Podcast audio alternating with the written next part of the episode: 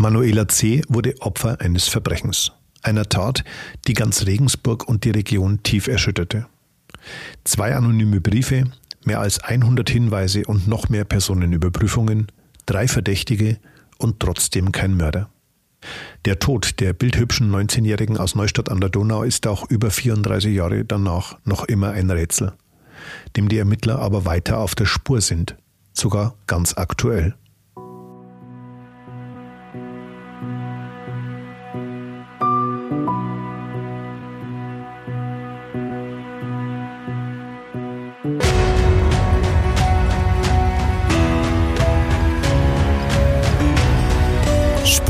Des Todes. Verbrechen in Ostbayern. Der True Crime Podcast der Mittelbayerischen Zeitung.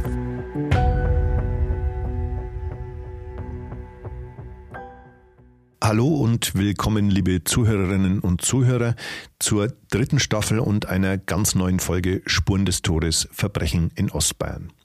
Schön, dass Sie wieder mit dabei sind und an dieser Stelle ein ganz großes Dankeschön an unsere vielen treuen Fans.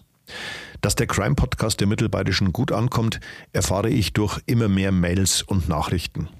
Das freut mich und es macht mich natürlich stolz, mir aber auch ein bisschen ein schlechtes Gewissen, weil sie diesmal länger auf neuen Stoff warten mussten. Einige haben mir geschrieben, ob es denn vielleicht gar nicht mehr weitergeht. Natürlich geht's weiter. Der Stoff, der geht uns so schnell nicht aus. Aber es liefen zuletzt so viele aktuelle, hochspannende Fälle und die nahmen sehr viel Zeit in Anspruch. Sie werden nicht enttäuscht sein, was wir ab jetzt wieder im festen Turnus von drei Wochen für Sie parat haben. Versprochen. Heute geht es um einen Fall aus Regensburg und mein Gast ist ein langer und sehr erfahrener Kollege, den ich jetzt doch noch begeistern konnte, hier mitzumachen. Mit mir im Podcaststudio ist MZ-Redakteur Wolfgang Ziegler. Hallo, ich grüße Sie. Hallo, Herr Baumgarten. Und ein herzliches Grüß Gott auch unseren Zuhörern.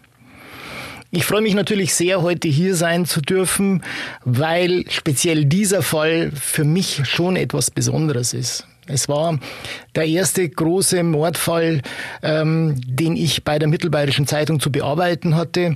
Ich war damals erst ein paar Monate im Haus, kam von einer anderen Zeitung, wo ich auch im Verbrechensbereich tätig war. Mhm. Und ja, dann bekam ich eines Morgens einen Anruf. Zum Fall Manuela C., der alles andere als alltäglich ist. Er spielt mitten in der Domstadt, es gibt Ohren und sogar Augenzeugen, was sich an jenem 20. August 1987 direkt neben einer der meistbefahrensten Straßen Regensburgs abgespielt hat. Und es gibt bis zum heutigen Tag keinen Täter. Der Mörder wurde nie gefasst. Herr Ziegler, Sie waren damals einer der ersten am Tatort. Woran erinnern Sie sich noch und wie wurde das eigentlich bekannt? Ich bekam morgens einen Anruf, wie ich schon erwähnt habe. Die Polizeiarbeit hier bei der Zeitung lief damals ganz anders. Ähm, die Zusammenarbeit mit der Polizei funktionierte auf einem anderen, auf einem anderen Niveau. Wir wurden mit eingebunden, weil die Polizei der Ansicht war, sie braucht auch die Öffentlichkeit, die wir hergestellt haben. Mhm. mhm. Und äh, deshalb ähm, wurden wir auch informiert, wenn irgendwelche größeren Verbrechen im Gange bzw. begangen worden waren. Zudem hingen damals Mitarbeiter auch rund um die Uhr am Polizeifunk. Mhm. Das ist heute auch nicht mehr äh, möglich. Gar nicht mehr denkbar auch. Bekannt geworden ist es eigentlich durch einen äh, ja, Straßenreiniger, der Straßenkehrer, der morgens auf der Nibelungenbrücke unterwegs war, um sauber zu machen. Und äh, der hat jeden Tag runtergeschaut von der Nibelungenbrücke, um, um Fische zu beobachten weil okay. er ein begeisterter Angler war. Dem ist es eigentlich um die Fische da unten gegangen, die wollte er sehen. Mhm. Und dann hat er was anderes gesehen. Ja, also ich bekam diesen Anruf und dann machte ich mich natürlich sofort auf den Weg. Ja, da war nichts mehr mit äh, groß rasieren. Da war ich, war ich sofort im Auto. Und ähm, die Leiche war damals schon abtransportiert. Aber ähm, die Spurensicherer waren vor Ort, die Polizei war vor Ort. Ähm, aber keiner wusste noch, noch so genau, was passiert war. Okay. Sie haben seitdem ziemlich viel mit oft ganz tiefen Abgründen zu tun.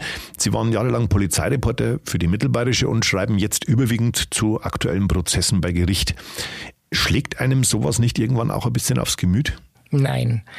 Mm, man lernt im Laufe der Zeit so eine so einen Schutzschirm für sich selbst aufzubauen und das ist auch dringend notwendig, weil sonst sonst dreht man äh, irgendwann selber durch. Ähm, ich nehme jedenfalls keine Verbrecher und keine Verbrechen mit nach Hause. Ähm, wenn ich abends aus der Redaktion rausgehe, dann bleibt die Arbeit dort. Mhm. Zieht man aber nicht trotzdem auch mal Parallelen zum eigenen Leben dann? Nein, man wird generell misstrauischer, weil man natürlich jeden Tag erlebt, was möglich ist und ja. was man eigentlich nicht für möglich hält.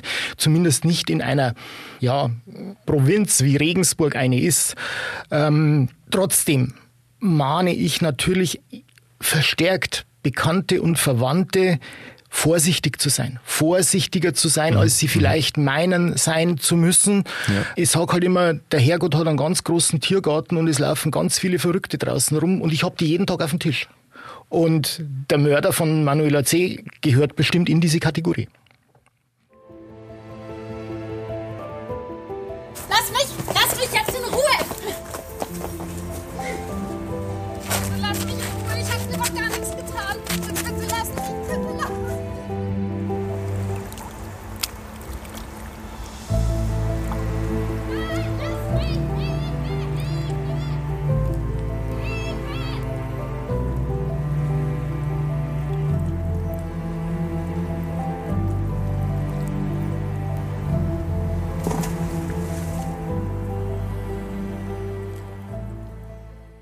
Es ist gegen 7 Uhr morgens, als Bernhard R. auf seiner Tour am Nordpfeiler der Nibelungenbrücke vorbeikommt.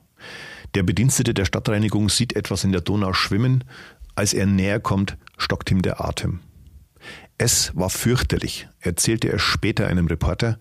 Er lässt seinen Karren stehen, rennt so schnell er kann zu einer nahen Tankstelle und alarmiert dort die Polizei.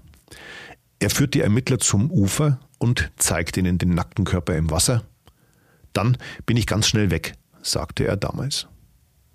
Was die Ermittler am Morgen des 21. August 1987 vorfinden, lässt schon erahnen, dass sie nicht verunglückt ist, sondern dass der jungen Frau etwas Grausames zugestoßen ist, oder? Naja, sie hatte eine Vielzahl von Blutergüssen am ganzen Körper, Würgemale am Hals, Fesselspuren an den Handgelenken und sie war nackt. Sie trieb im Uferbereich im Wasser die oder der Täter, man geht ja auch eigentlich davon aus, dass es nicht nur einer war, ähm, meinten wohl, dass sie abgetrieben werden würde. Aber da ist eine, eine, ein Kehrwasser. Und deshalb äh, okay. kam die Leiche nicht raus. Mhm, mh. Wo war das eigentlich genau? Auf der Nordseite der Nübelungenbrücke, schräg gegenüber vom Donau-Einkaufszentrum, da gibt es einen einen westlichen Fußgängerabgang in Richtung Holzgartenstraße. So da Treppe, kommt man, ich, ne? Eine Treppe ist es. Und da geht man rechts in die Holzgartenstraße und wenn man links abbiegt, dann kommt man nach maximal 50 Metern direkt an die, an, an die Donau. Okay. Als ich dort ähm, morgens eben hinkam, war, war die Spusi äh, von der Kripo schon unterwegs. Die sind, das sind die mit den weißen Anzügen. Und äh, Hubschrauber der Polizei hat die Donau abgesucht, ähm, wohl nach der Kleidung, weil, wie gesagt, das Opfer war ja nackt. Und das nützt aber alles, alles nichts. Der ganze Einsatz von Manpower und auch von Technik, äh, die, die Kleidung wurde nie gefunden, bis heute nicht. Wer das Mädchen ist, wird allerdings sehr bald klar. Denn es gibt Angehörige, die damals nach den 19-Jährigen suchen, nachdem sie am Abend zuvor nicht mehr heimgekommen war. Wer war Manuela C. denn? Was weiß man über sie? Ich bekam damals sehr schnell Fotos von dem Opfer. Sie war zu dieser Zeit 19 Jahre alt, war bildhübsch mit 1,80 auffallend groß, also eigentlich Modelgröße und sie war auch schlank, modern gekleidet. Sie wohnte in Neustadt an der Donau, ähm, war Auszubildende in einem Friseursalon in Kelheim. Mhm, mh und pendelte eben zwischen Kelheim, äh, ihrem Arbeitsplatz und, und ihrer Wohnung, beziehungsweise der Wohnung ihrer Eltern, wo sie lebte. Und ja, der, der Bewegungsradius reichte von bis nach München. Da okay. hatte sie einen, einen, größeren Freundeskreis wohl. Okay. Mhm. Oder auch Landshut und Regensburg. Da waren, naja, die jungen Leute halt unterwegs.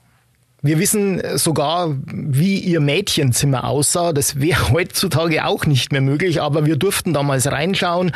Ähm, weil die Familie ganz offen mit diesem Fall umgegangen ist. Die wollten unbedingt etwas beitragen, damit der Täter gefasst wird und öffneten uns die Türen. Ähm, in dem Mädchenzimmer, ja gut, äh, wie man sich ein Mädchenzimmer vorstellt. Ähm, Fläschchen mit Make-up, Nagellack, Wimperntusche. Ähm, sie las ein Buch über Körpersprache vom israelischen Pantomimen Sami Molcho, ähm, um zu lernen, wie man sich richtig bewegt. Also man sieht schon, dass sie ganz viel Wert auch auf sich selbst, auf ihren Körper, auf ihr Äußeres legte. Auf ihre Wirkung auch. Natürlich. Und wie gesagt, sie war bildhübsch ähm, von der Größe und von der Figur her und auch mit ihren langen blonden Haaren. Ähm, die hätte jederzeit auf dem Laufsteg gepasst. Und Manuela C. war auch ein liebenswürdiges Mädchen. Was weiß man denn vom Tag ihres Verschwindens? Wo war sie da unterwegs und wie kam sie eigentlich von Neustadt in Niederbayern nach Regensburg? Sie hatte tagsüber gearbeitet. Ähm, ich hatte damals geschrieben, für Manuela C. war es ein ganz normaler Tag. Sie hat tagsüber gearbeitet, ist nach dem äh, nach Feierabend mit dem Bus nach Hause gefahren, ist dort aber schon ganz bald von drei Freunden mit dem Auto abgeholt worden, weil man gemeinsam nach Regensburg fahren wollte, um zu bummeln, um ein Eis zu essen, in der Stadt zu sein. Wir wissen sogar, was ihre letzten Worte waren. Wir fahren nach Regensburg zum Eisessen. Tschüss. Und sie wollte nicht allzu spät heimkommen, weil sie am nächsten Tag wieder arbeiten musste. Ein Versprechen, das die 19-Jährige nicht erfüllen sollte. Am Freitagnachmittag erfuhren die Eltern, dass ihre Tochter nie mehr nach Hause kommen wird.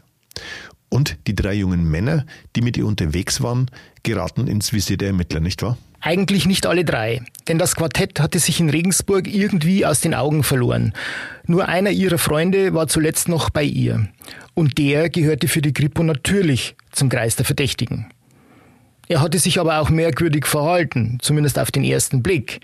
Er hatte Manuela mitten in der Nacht auf der Nibelungenbrücke aus seinem Auto aussteigen lassen, um etwas zu erledigen. Okay. Dieses, das sagte damals zumindest die Kripo. Wir wussten dann schon bald, was das war, was er zu erledigen hatte. Er fuhr nämlich tatsächlich zu seiner Freundin, mit der er eigentlich verabredet war, Oh, okay. um, ihr zu, um ihr abzusagen. Heute hätten wir SMS geschrieben. Auch wieder wahr. Das war damals nicht möglich. Handys gab es zu der Zeit nicht. Mhm. Jedenfalls, ähm, ja, Autotelefone gab es, Riesenteile, aber kein Handy. Und dann wollte er zurückkommen und den Abend mit der Manuela C. verbringen. Also ein Seitensprung sozusagen. Vielleicht hat er sich auch neu orientiert, ich weiß es nicht. Ähm, jedenfalls, als er wieder auf der Nibelungenbrücke eintraf, ähm, war Manuela C. weg.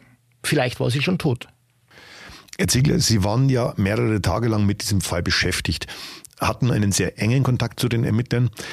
Etwas, was, wie wir vorhin schon mal gesagt haben, heute ja gar nicht mehr möglich ist. Wie ging es dann weiter? Ja, ich begleitete die Polizeibeamten beinahe täglich bei ihrem Einsatz. Die waren ja, da waren ja Suchtrupps unterwegs. Ähm, ich bin mit ihnen am Donauufer entlang gegangen bis zum Regen rauf, äh, auf der Suche nach der Kleidung. Ich habe nicht gesucht, ich habe die, die Polizisten Ja, beobachtet. ähm, in der Donau waren Taucher, weil möglicherweise, äh, die Polizei ging halt davon aus, dass das möglicherweise auch abgesoffen ist, das ganze Zeug, die Schuhe. Ähm, und wir starteten in der Zeitung jeden Tag neue Zeugenaufrufe, ähm, fütterten die Leser mit Details, äh, die wir von der Kripo bekommen hatten, die wiederum uns gebeten haben, ähm, das Ganze am, in Anführung am Kochen zu halten, Ja. damit, äh, damit möglichst schnell äh, irgendwelche Spuren ähm, irgendwelchen Spuren nachgegangen werden konnte. Etwas, was zumindest in abgespeckter Version ja auch heute noch so ist, äh, dass auch die Kriminalpolizei oder die Polizei im Allgemeinen natürlich auch auf die Mithilfe der Medien angewiesen ist und auch auf die Reichweite, die Medien bringen. Vor allem die Kleidung wurde damals ganz oft thematisiert. Was trug Manuela C. denn so Auffälliges? Naja, sie war so gekleidet, wie man ähm, abends in die Disco geht oder nachts. Ähm, sie hatte ein, eine enge weiße Baumwollhose an, ein langes weißes Longshirt mit Spaghettiträgern, ein schwarzes Herrensacko, so eine Art Smokingjacke mit glänzenden Okay. Revers. Okay. Und sie hatte einen ganz auffallenden schwarzen Ledergürtel, weil äh, die Enden dieses Gürtels waren ein, mit einem Leopardenmuster äh, versehen. Und dazu trug sie schwarze, spitz zulaufende Ballerinas mit einer Spange. Das konnte man alles äh, logischerweise nachvollziehen.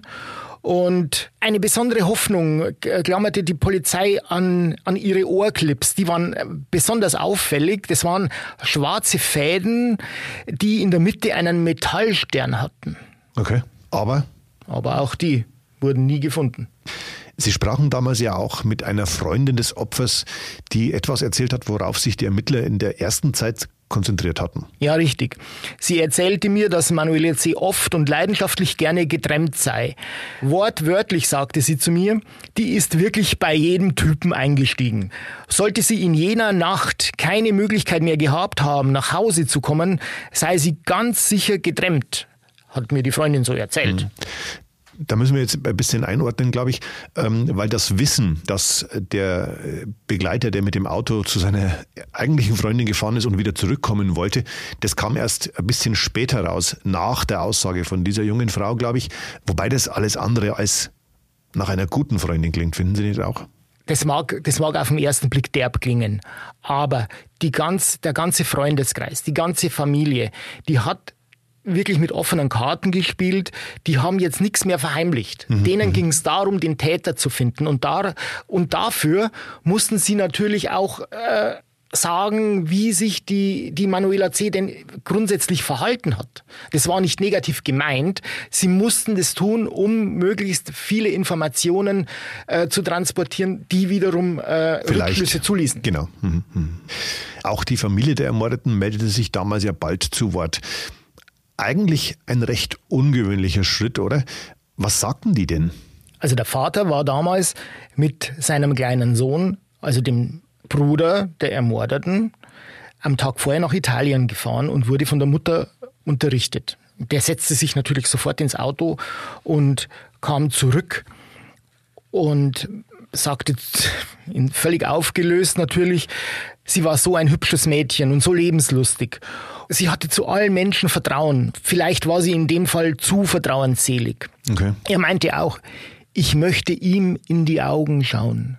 Er Dem- meinte den Täter. Verstehe. Und deshalb hat er auch 5000 Mark, Mark damals Belohnung ausgesetzt. Das zahle ich und wenn ich mein ganzes Haus verkaufen muss. So habe ich ihn damals zitiert und das hat er mir auch so in den Blog diktiert. Logischerweise war die, war die Familie aufgelöst. Ähm, und der neue Freund der Manuela C., ein Münchner, der noch halbwegs einen kühlen Kopf bewahren konnte, auch der ähm, nahm Kontakt auf zu uns. Wir werden keine Ruhe geben, bis der Mörder gefunden ist. So ein Kerl darf nicht mehr frei rumlaufen.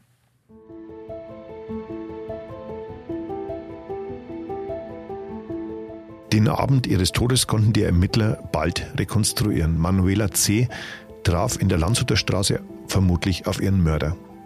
Gegen 23.15 Uhr hatte einer der drei, mit denen sie unterwegs war, sie an der Bushaltestelle Nordgaustraße, Höhe Holzgartenstraße abgesetzt, um eine Freundin in der Innenstadt abzuholen und nach Hause zu fahren, ehe er mit Manuela C. den Abend weiter verbringen wollte. Er kam zu spät zurück. Zwischen 23.30 Uhr und 45 Uhr zerrt ein unbekannter Mann das Mädchen die Treppe gegenüber dem Donaueinkaufszentrum hinunter und prügelt hart auf sie ein. Das beobachtet ein Radfahrer, reagiert trotz der Hilfeschreie von Manuela aber nicht. Er geht davon aus, ein Pärchen habe sich in die Haare gekriegt und fährt davon. Vom Todeskampf der 19-Jährigen aus Neustadt an der Donau, die sich massiv wehrte, werden Anwohner nur 60 Meter entfernt Ohrenzeugen. Auch sie rufen aber keine Polizei. Das Mädchen wird geschlagen, gewürgt und gefesselt, ehe sie vermutlich bewusstlos in die Donau geworfen wird.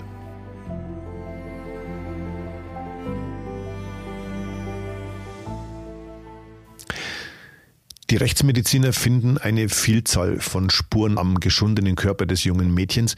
Wir hatten das vorhin schon mal grob angedeutet. Ja, bei der Obduktion äh, in der Rechtsmedizin äh, wurden vor allen Dingen auch abgebrochene Fingernägel festgestellt. Das war natürlich durch die, durch die Abwehr des Täters und deshalb suchte die Polizei im Anschluss auch nach Männern mit frischen Kratz- und Bissspuren. Okay. Aber auch da verlief die Suche ergebnislos. Der Mörder könnte ein Regensburger sein, sagten die Ermittler damals zunächst. Warum das? Ja, die Vermutung lag nahe, weil Auswärtige zum einen in der Regel weder den äh, Fußgängerabgang an der Nibelungenbrücke kennen, äh, noch die Nähe zur Donau. Außerdem wurde im Zuge der Ermittlungen bekannt, dass wohl ein damals jüngerer Mann im Bereich der Nibelungenbrücke mehrfach gegenüber Frauen übergriffig geworden war. Die Beschreibung des Mannes war allerdings für eine gezielte Fahndung zu willkürlich. Davon gab es jede Menge, auf die diese Beschreibung passte. Okay, verstehe. Wie sah der aus? Er soll äh, um die 30 Jahre alt gewesen sein, 1,80 groß, schlank, dunkel gelockte Haare und war jedenfalls bei einem dieser Übergriffe mit einem äh, Parker begleitet. Er soll eine kleine Warze gehabt haben oder eine punktähnliche Tätowierung unterhalb eines Auges. Zeitweise bei einem weiteren Übergriff trug er einen dunklen Kinnbart, ähnlich einem Vollbart. Aber mei, der ist gleich wieder abrasiert. Hm, klar. Zehn Wochen später, im November 1987, gibt es dann eine erste ganz heiße Spur. Nach einem ähnlich brutalen Vorfall, der sich in Deckendorf abgespielt hat, oder? Natürlich wurde damals viel spekuliert, wie immer bei ungeklärten Verbrechen und erst recht, wenn die Polizei keine heiße Spur hat.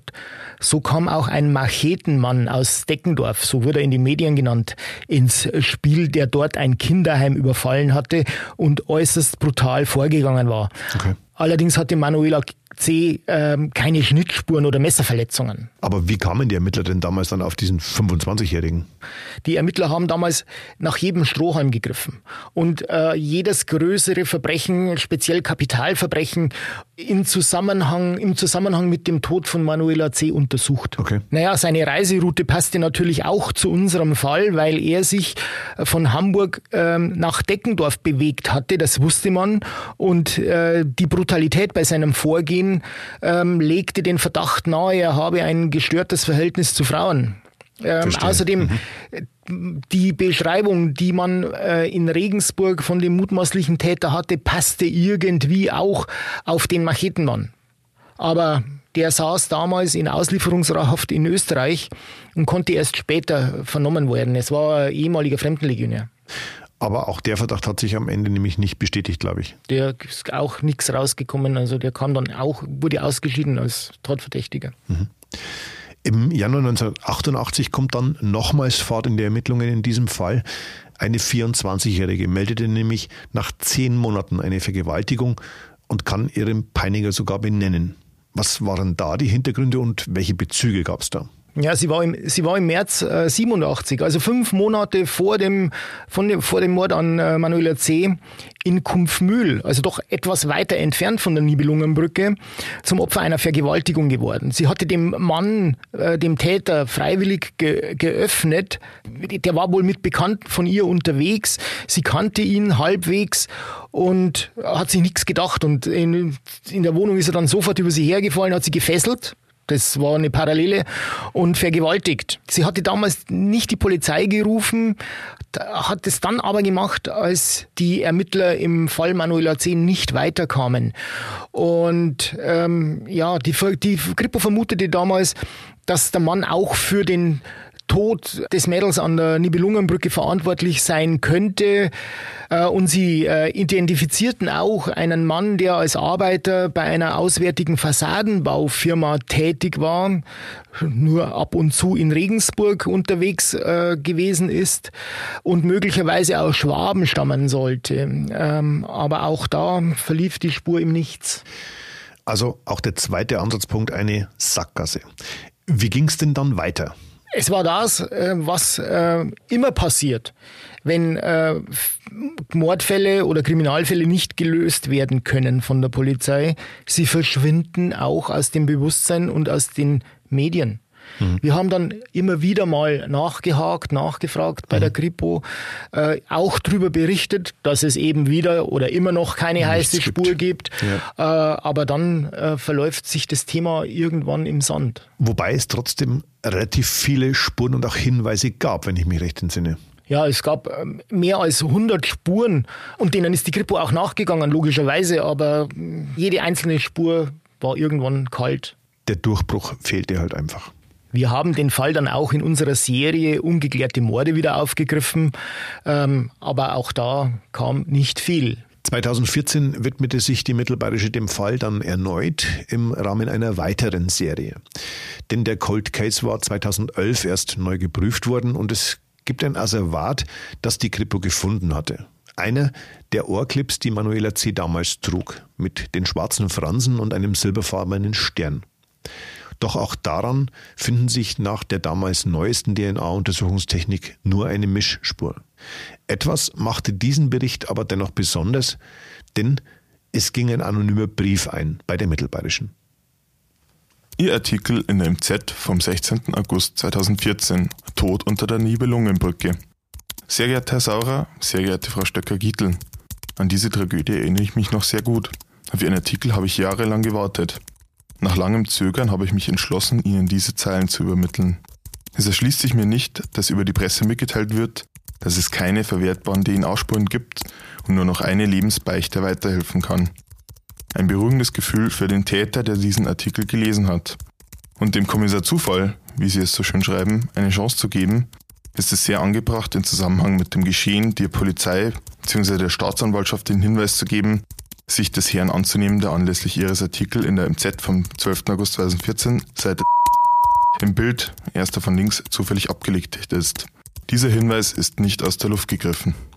Der landete bei unserem, bei unserem Chefredakteur und bei einer Kollegin, die äh, ebenfalls über den Fall berichtet hatte ähm, und ging zurück auf die Berichterstattung einer Vereinsversammlung, bei der es zu Neuwahlen gekommen war. Mhm, und mhm. Da war dieses übliche Foto im Blatt, wo äh, erste Vorsitzende, zweite Vorsitzende, Schriftführer nebeneinander stehen und ich glaube, es waren ungefähr zehn Personen abgebildet und der anonyme Schreiber, oder die Schreiberin, wir wissen es ja Oder nicht. die Schreiberin gab auch einen ganz konkreten Hinweis auf eine dieser abgebildeten Personen. Ähm, das gaben wir logischerweise der Kripo weiter, die äh, dem auch nachging. Aber auch das war natürlich, und das hatten wir aber schon erwartet, eher eine Verleumdungsgeschichte als Realität. Die Staatsanwaltschaft teilte damals mit, dass es, Zitat, haltlose Anschuldigungen seien und der Mann in keiner Verbindung zu dem brutalen Mord an Manuela C. steht. Ich habe für den Podcast natürlich die Ermittler vom K1 der Kripo Regensburg gefragt, ob es was Neues gibt. Zunächst hieß es, Zitat, auch wenn es sich um ein bereits sehr lange zurückliegendes Kapitaldelikt handelt, so können Details der Verdachtslage nicht öffentlich preisgegeben werden, da Mord nicht verjährt. Polizeisprecher Florian Beck bestätigte, dass man diesen Fall wie jeden Cold Case in der Oberpfalz, Zitat, immer in unserem Fokus hat und neuen Erkenntnissen oder Hinweisen sofort nachgegangen werde. Aber, Zitat, alle bisher bekannten Spuren wurden von der Kriminalpolizei bearbeitet. Allerdings, und diese Info erreichte uns erst ganz kurz vor Veröffentlichung dieses Podcasts, gibt es eine aktuelle Entwicklung. Es hat sich nämlich jemand von selbst an die Kripo gewandt. Was diese Person zu erzählen hat, ist völlig unklar. Meine Recherchen dazu ergaben, dass diese Person 1987 wohl sehr nahe am Tatort an der Nibelungenbrücke wohnte. Ob und was sich dahinter verbirgt, ist derzeit aber völlig offen. Stand heute gibt es keinen Täter. Der Killer ist, sofern er eben nicht gestorben ist, noch immer frei und lebt unter uns. Die Polizei bestätigte mir nur, dass es jemanden gäbe, der sprechen wolle und ein Termin vereinbart sei. Herr Ziegler, glauben Sie dran, dass der Mörder von Manuela C. noch gefunden wird? Never say never again. Ähm, heute hat man zweifellos ganz andere Möglichkeiten, frühere Täter zu identifizieren. Ähm, nach den neuesten, mit den neuesten DNA-Analysen heute kein Problem. Aber dazu braucht man erst einmal einen Verdächtigen. Und den hat man nicht. Das ist wohl wahr. Vielen, vielen Dank für Ihre Expertise zu diesem Fall. Ja, und wenn Sie, liebe Zuhörerinnen und Zuhörer, Kritik, Fragen oder Hinweise oder auch Lob haben, erreichen Sie mich, wie schon öfters erwähnt, direkt per E-Mail an Spuren des Todes in einem Wort at mittelbayerische.de. Danke fürs Zuhören. Weiter geht's bei uns mit Folge 2 der dritten Staffel mit einem besonders krassen Fall und wieder mal einem externen Gesprächspartner. Sie dürfen gespannt sein. Aber jetzt heißt es erstmal bis bald, bleiben Sie gesund und empfehlen Sie uns gerne weiter. Auf Wiedersehen bzw. auf Wiederhören.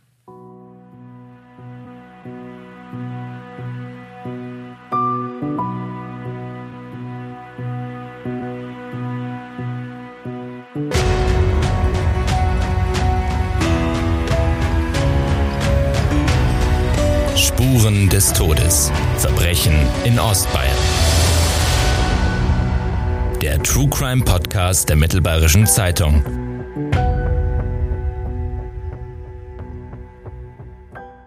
Dieser Podcast ist eine Produktion von Mittelbayerische Das Medienhaus. Konzeption und Redaktion André Baumgarten.